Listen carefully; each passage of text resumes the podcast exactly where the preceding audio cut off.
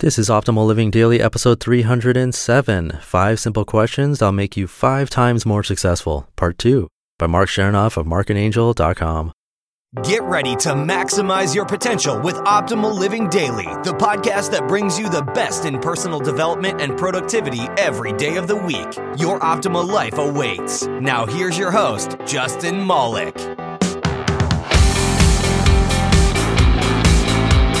Hey, hey, hey, welcome to Optimal Living Daily.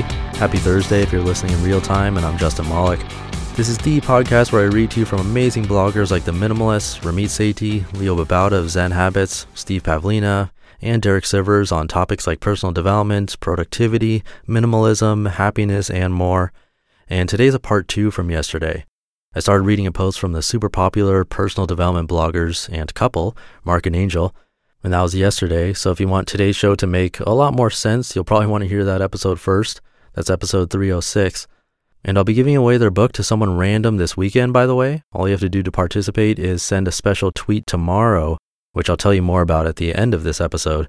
So for now, let's hear the rest of their post as we optimize your life. Five simple questions that'll make you five times more successful, part two by Mark Chernoff of markandangel.com. Number three, what meaning am I assigning to my challenges? Even when we're being positive, we all have challenges. There's no escaping that.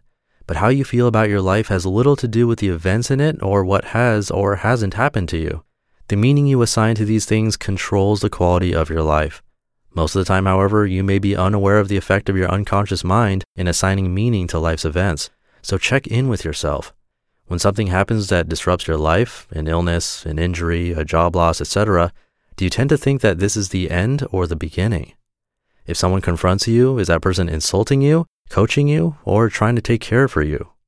Does a big problem mean that God is punishing you or challenging you?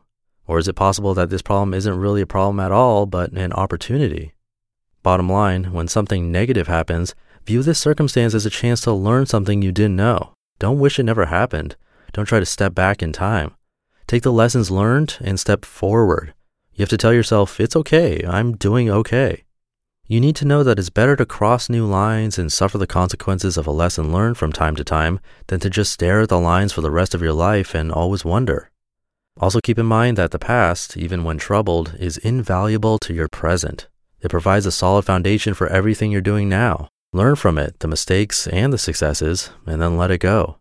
This process might seem easier said than done, but it depends on your focus. The past is just training, it doesn't define you in this moment. Think about what went wrong, but only in terms of how it will help you make things right. When we shift our habitual focus and meanings, there's no limit on what life can become. A change of focus and a shift in meaning can literally alter our biochemistry and the trajectory of our lives in a couple minutes flat. Read Awaken the Giant Within. So take control and always remember Meaning equals emotion, and emotion equals power. Choose wisely. Find an empowering meaning in any event, and best will always be yours for the taking. And that leads right into the next question. Number four, what will I do next to progress? While everyone else is talking about it, successful people are quietly doing it.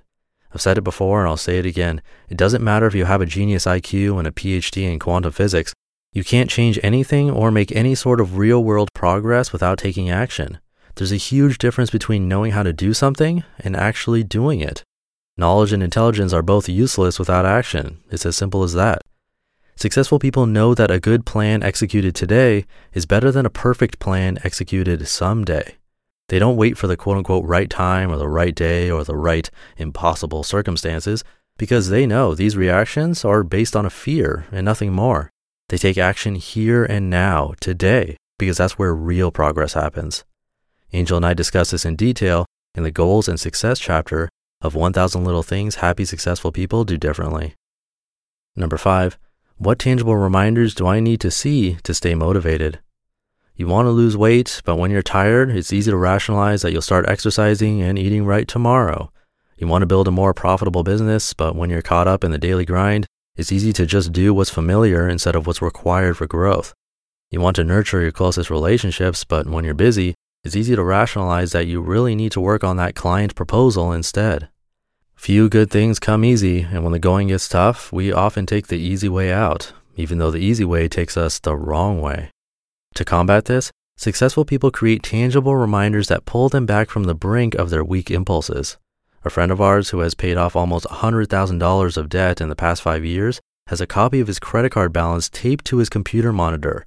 It serves as a constant reminder of the debt he wants to pay off. Another friend keeps a photo of herself when she was 90 pounds heavier on her refrigerator as a reminder of the person she never wants to be again. And another fills his desk with family photos, both because he loves looking at them and because when work gets really tough, these photos remind him of the people he is ultimately working for. Think of moments when you are most likely to give in to impulses that take you farther away from your ultimate goals. Then use tangible reminders of those goals to interrupt the impulse and keep you on track. Afterthoughts. Now that you're aware of the power of these five questions and their subsequent decisions, start looking for role models who are experiencing what you want out of life. When we observe someone we want to learn from and we have a crystal clear idea of what we want to create for ourselves, it unlocks a tremendous amount of motivation. Human beings are socially inclined, and when we get the idea that we want to join some elite circle up above us, that is what really motivates us to achieve greatness. Look, they did it. I can do it too. And yes, you can do it too. It may sound overly simplistic, but when you spend enough days asking yourself the right questions and you spend enough evenings studying people who have been where you want to go, you'll gradually clear a pathway to create the positive change you desire in life. You just listened to part two of the post titled Five Simple Questions That'll Make You Five Times More Successful by Mark Chernoff of markandangel.com. And their book was mentioned in that post. And it's a big book. I got 10 of them to give away to you, and I'll be doing the first giveaway this weekend to a random person who helps me out, and actually helps all of the listeners of this show out by tweeting me and Tim Ferriss in the same tweet, asking Tim for permission to have his blog read here on this podcast. He's incredibly difficult to get a hold of. I've tried, and I really just want a response, even if it's a no, because his content is a great fit for this show, and I think we'd all benefit if I read it to you. So tomorrow, afternoon or evening Pacific time, I'm trying to get people to tweet at him and tag me in it, asking him for permission, and maybe it'll get his attention. I really don't think a lot of people will do this, but it'll be awesome if you can help. Again, as incentive, I'll be giving away a copy of Mark and Angel's book to a random person who does this, but also a copy of Tim's super popular book, The Four Hour Work Week, which is my personal copy, by the way. So, two books up for grabs, and if you want a really good chance to win, just tweet at T Ferriss with two R's and two S's, and also include me in that tweet, which is at Old Podcast, and ask him if I can read his blog on the podcast. Simple as that.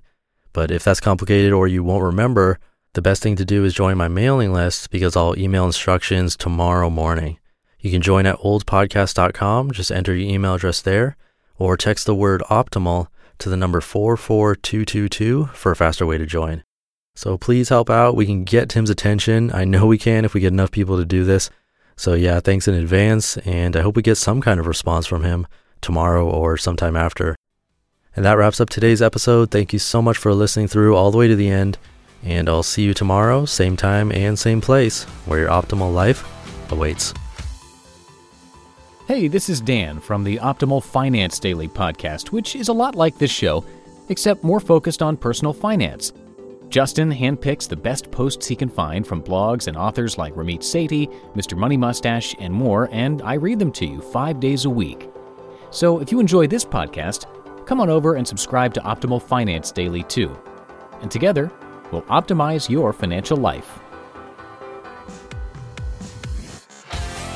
You've been listening to Optimal Living Daily. Be sure to hit the subscribe button to stay up to date on each new episode and head to oldpodcast.com. That's O L D podcast.com for a free gift as well as more actionable tips and resources to help you maximize your potential. Thanks for joining us, and remember, your optimal life awaits.